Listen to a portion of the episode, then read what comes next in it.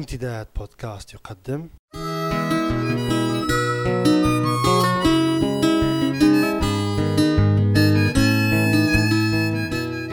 رسالة من لندن. مع جمعة بوكليب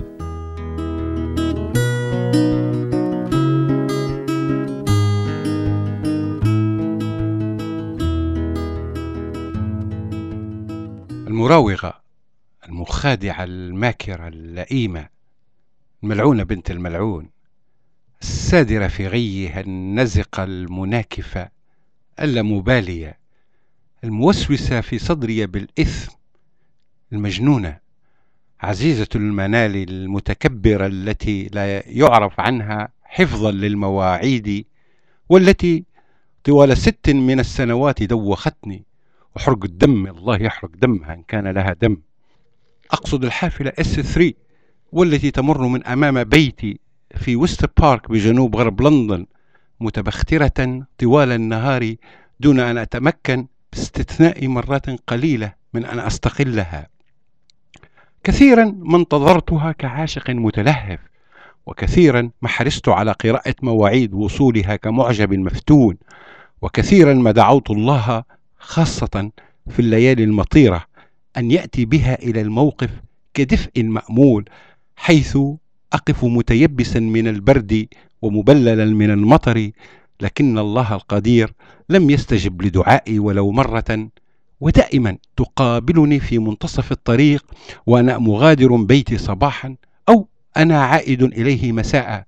ودائما كلما مرت من أمامي لعنتها ولعنت اليوم الذي عرفتها فيه والزمن الذي رماني في طريقها.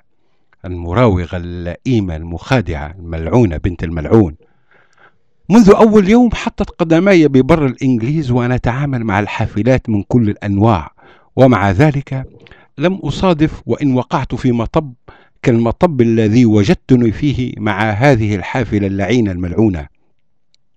وأذكر أنني حين جئت لبريطانيا أول مرة في صيف 1975 كنت طالبا ضمن طلبة كلية التربية بطرابلس لدراسة اللغة الإنجليزية بمدينة بوموث وأذكر أن الكلية اختارت لي الإقامة مع سيدة عجوز كانت تقيم في منطقة تدعى أشلي كروس على بعد مسافة من المعهد الذي أدرس به وهو بورنموث بوليتكنيك.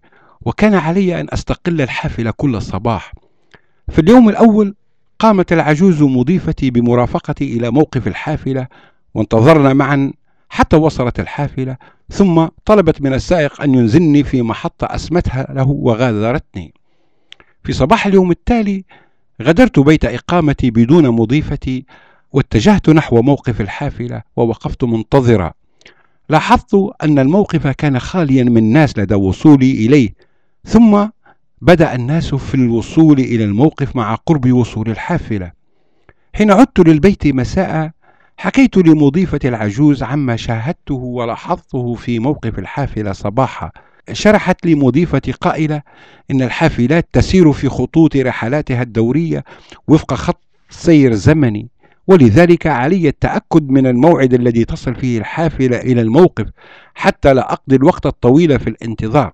وبالفعل قمت في اليوم التالي بقراءة الجدول الزمني لوصول الحافلة وعرفت مواعيد وصولها إلى الموقف أشلي كروس وبدأت كالآخرين في الوصول إلى الموقف قبل دقيقة أو اثنتين على الأكثر ووفرت على نفسي مشقة الانتظار الممل الذي كنت أعانيه قبل ذلك.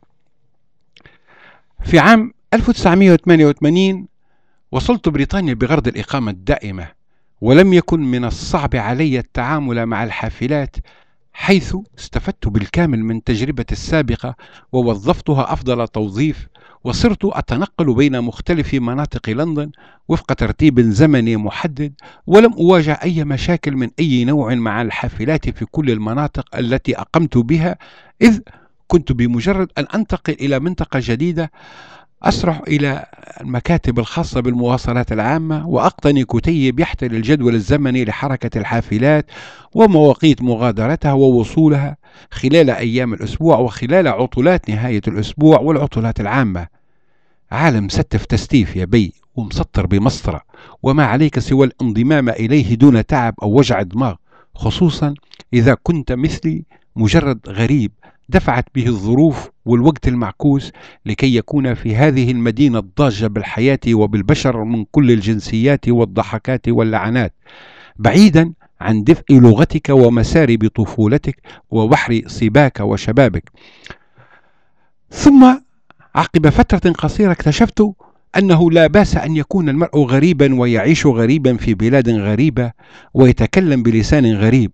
لكن الغريب حقا هو أن يعيش المرء غريبا في أبجدية لغته وضمن حدود جغرافية وتاريخية متعارف عليها تدعى بلاده وبين أناس يسمون أهله. لذلك ولأسباب أخرى عديدة لا مجال لذكرها في هذه العجالة دائما أشعر بنوع من العلاقة الطيبة بيني وبين وسائل المواصلات العامة وخاصة الحافلات واعتبر أن ركوب الحافلات العامة والاستفادة من خدماتها العديدة فائدة لا غنى عنها وثقافة غنية خاصة لمن جاء إلى لندن من بلد لا مكان لكلمة أو لمصطلح مواصلات عامة في قاموس حياته اليومي. الغريب أن كل ما تعلمته خلال السنوات الماضية عن مراعاة توقيت وصول ومغادرة الحافلات وجدت أن لا علاقة له بالمتعوسة الحافلة S3 لأنها مثل حكومات العالم الثالث لا تعرف التزاما بموعد ولا علاقة لها بما هو مكتوب في كتيب رحلات الحافلات ومواقيتها ولا في اللوحة الموضوعة في الموقف. ويا ليت الأمر توقف عند عدم احترام المواقيت إذ تجاوز ذلك بمراحل إلى تغيير موقف الحافلة بشكل مزعج. فمرة يوضع الموقف في أول شارع جرين لين ومرة أخرى في المنتصف ومرات يستحيل هلاما ولا تجد له أثرا. وهذا بدورة يذكرني بألعيب ابني الأصغر في السنوات الماضية حين كنا نذهب جميعا إلى الحديقة العامة في برايتون للعب كرة القدم. وكان هو لصغر سنه يلعب حارس مرمى. وفي أثناء اللعب يخطر له أن ينقل المرمى إلى جهة أخرى دون إبلاغ بقية اللاعبين. وفي كل هجمة على مرماه كان يتوجب على اللاعب المهاجم أن يخمن إلى أي منطقة من الحديقة تحولت عارضتا المرمى. في زيارة الأخيرة لليبيا خلال الأسابيع القليلة الماضية هالني ما وصل إليه حال مدينة طرابلس من ازدحام مخيف في حركة المرور اليومية. وبسبب انعدام وسائل المواصلات العامة صار من الضروري على كل مواطن بالمدينة أن يقتني سيارة خاصة لأداء أعماله. وتذكرت أن أفراد جيلين كاملين من المواطنين الليبيين تقريبا لا يعرفون مصطلح مواصلات عامة ولم يجربوا أن يركبوا حافلة عامة. وأتذكر وأنا صغير كيف أنني وأبناء جيلي كنا نستخدم الدراجات والحافلات في تنقلاتنا داخل المدينة ولم نكن في حاجة لامتلاك سيارة خاصة. وأتذكر على وجه الخصوص الحافلتين المسمتين الدائرة على اليمين والدائرة على اليسار. وكانت الناس في تلك الفترة تطلق على الحافلتين اسم النسرافة لأنهما كانتا تجوبان كل مناطق مدينة طرابلس باتجاهين متعاكسين يمين يسار.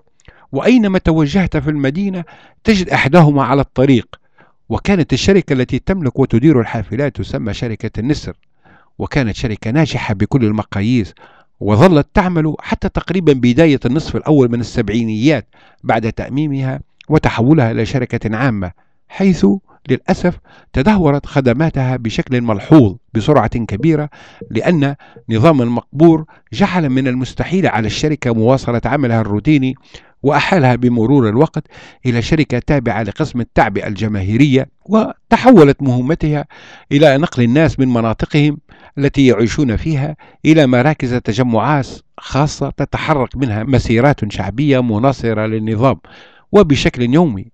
وكانت الحافلات العامة تعمل في مدينتي طرابلس وبنغازي وكانت شركة النسر أيضا توفر خدمات الربط بين المدن الليبية في مختلف الاتجاهات وكان الناس يطلقون على هذه الحافلات اسم الكورييرا أو البوسطة لأنها كانت تنقل البريدة بين مختلف المدن الليبية. وحين انتهت خدمات شركة النسر واختفت الشركة وأموالها من الوجود بقدرة قادر اختفت أيضا الخدمات البريدية معها. المراوغة المخادعة الماكرة اللئيمة السادرة في غيها النزقة المناكفة اللامبالية الموسوسة في صدري بالإثم المجنونة عزيزة المنال المتكبرة التي لا يعرف عنها حفظا للمواعيد والتي طوال ست من السنوات دوختني. وحرق الدم الله يحرق دمها إن كان لها دم. أقصد الحافلة اس 3 التي تزرع أزقة وشوارع منطقة ساتون بجنوب غرب لندن حيث أعيش غريبا أمضغ على مهل ما تبقى لي من أيام حياتي مدثرا بدفء ذكريات طفولتي وحالما بوطن لا يخذلني ولا يراوغني ولا يبهدلني كما تفعل بي الحافلة اس 3 وحتى نلتقي مجددا أتمنى لكم جميعا قضاء أوقات طيبة.